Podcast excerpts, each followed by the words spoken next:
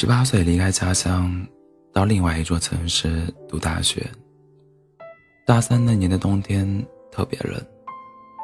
早上天刚刚亮，接到爸爸打来的电话，听到我的声音之后，爸爸在那一头停了几秒，然后说：“还没起床吧？你妈想你了。”然后把电话递给了妈妈。我捂着手机说：“妈妈，你一大早就想我了呀？”还没有起床。妈妈跟往常一样问我早上有没有课，也交代说出门多穿衣服，要起床吃早餐之类的，然后挂掉了电话。一个小时之后，妈妈又打来电话，原来前一天晚上爸爸梦到我，惊醒之后就让妈妈给我打电话，又害怕打扰我和室友休息，两个人从凌晨四点一直等到七点。爸爸拨通了我的电话，依然是不善于表达，说妈妈想我了。离开家乡之后，每一次打电话都是跟妈妈絮絮叨絮絮叨叨半天。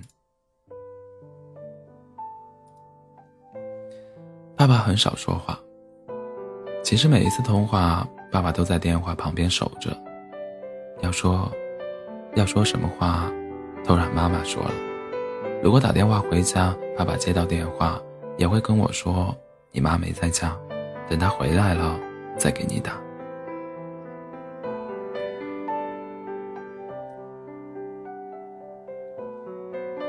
从那天以后，有时候打电话回家，接电话的是爸爸，也可以说两句，然后把电话递给妈妈。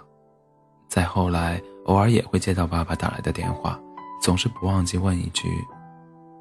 我忘记说一句：“你妈想你了。”什么时候放假回来？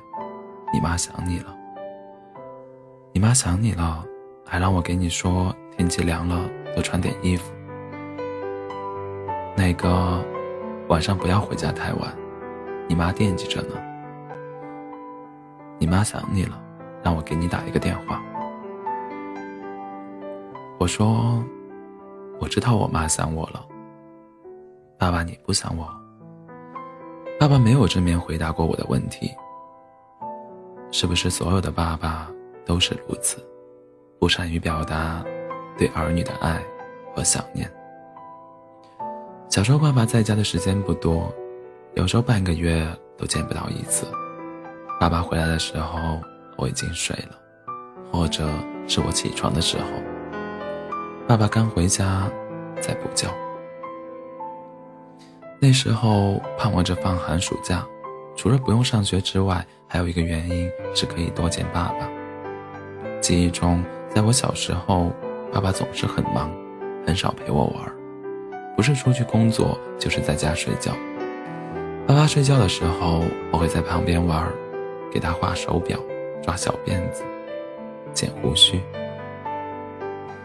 爸爸只顾睡他的觉，也不生气。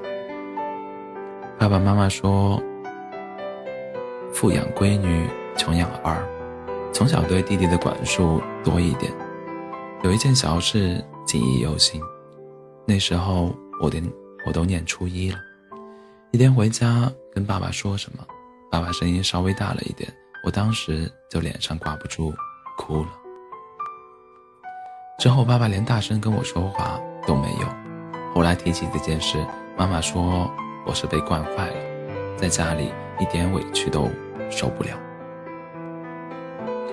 上大学的第二年，假期回家，看到爸爸在阳台上看报纸，微微驼的背，白了一半的头发，突然意识到这个心目中的英雄开始衰老了，鼻子一阵酸。然后搬个正凳子坐爸爸身边，跟他聊聊天。那是第一次。单独跟爸爸认真的谈心。之前爸爸想要说什么，都让妈妈代言了。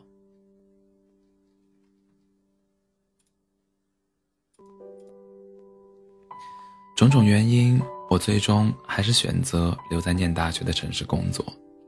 定下来之后，回到家对爸爸妈妈对爸爸妈妈说：“我会好好工作，做一个让你们骄傲的女儿。”爸爸拍拍我的肩膀：“你不需要让我们骄傲，只要过得幸福，我们就满足了。”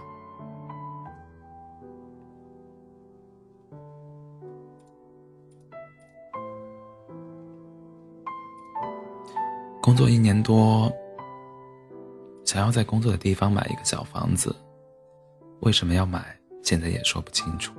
也许是拿到钱不知道怎么花，也许是刚刚分手，心里特别没有安全感。爸爸当时不同意，说我一个人在外地，房子只是羁绊和负担。第二天不知道为什么又改变主意，不反对了。然后爸爸给我打了一笔钱。对我说：“你一个人在外面，我跟你妈希望你有一个家，而不是一个房子。离家那么远，别委屈了自己。”再后来，回家的次数越来越少，视频的时候也是妈妈说的多。爸爸把自己放在摄像头的外面，依然话不多。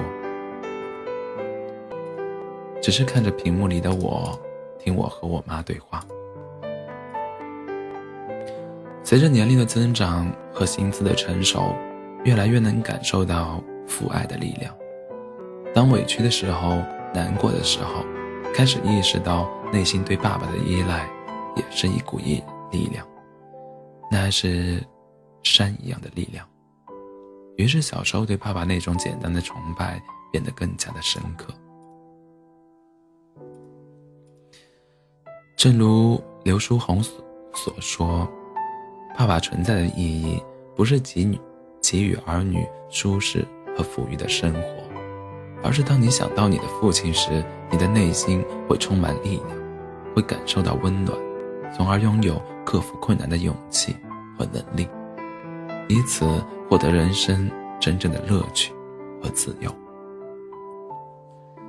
长大之后，才能真正体会到。爸爸给的无声温暖的力量。如今我已经学会照顾好自己，也拥有了克服任何困难的勇气。看到一个八岁的小男小男孩写他医生爸爸的作文，不由得心有戚戚。我的爸爸是一名外科医生，外科医生很少有休息的时候，经常要加班，每天回家都是无精打采的样子。妈妈很不高兴。爸爸很爱睡懒觉，我不喜欢这样。我希望爸爸不要睡懒觉，不要经常去加班。我希望他和我们一起的时候要开心，还要有精神，要多陪陪我们。爸爸好像并不明白我们的心思，还是每天早出晚归，一个电话就又被叫走了。休息天就想着一直睡懒觉。连狗都讨厌他，一句“连狗都讨厌他”，让人哭笑不得。胡军的儿女儿也对他说：“你不觉得弟弟嫌弃你吗？”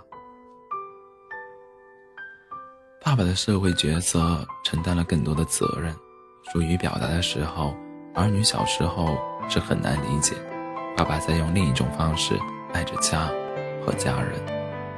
有一天，他们会懂得，爸爸一直在笨拙地表达着自己的爱和想念，像爸爸对我说的：“你妈想你了。”这一份深沉的爱，在我们离开家之后，会变成一种力量，让我们拥有克服任何困难的勇气。父爱从未走远。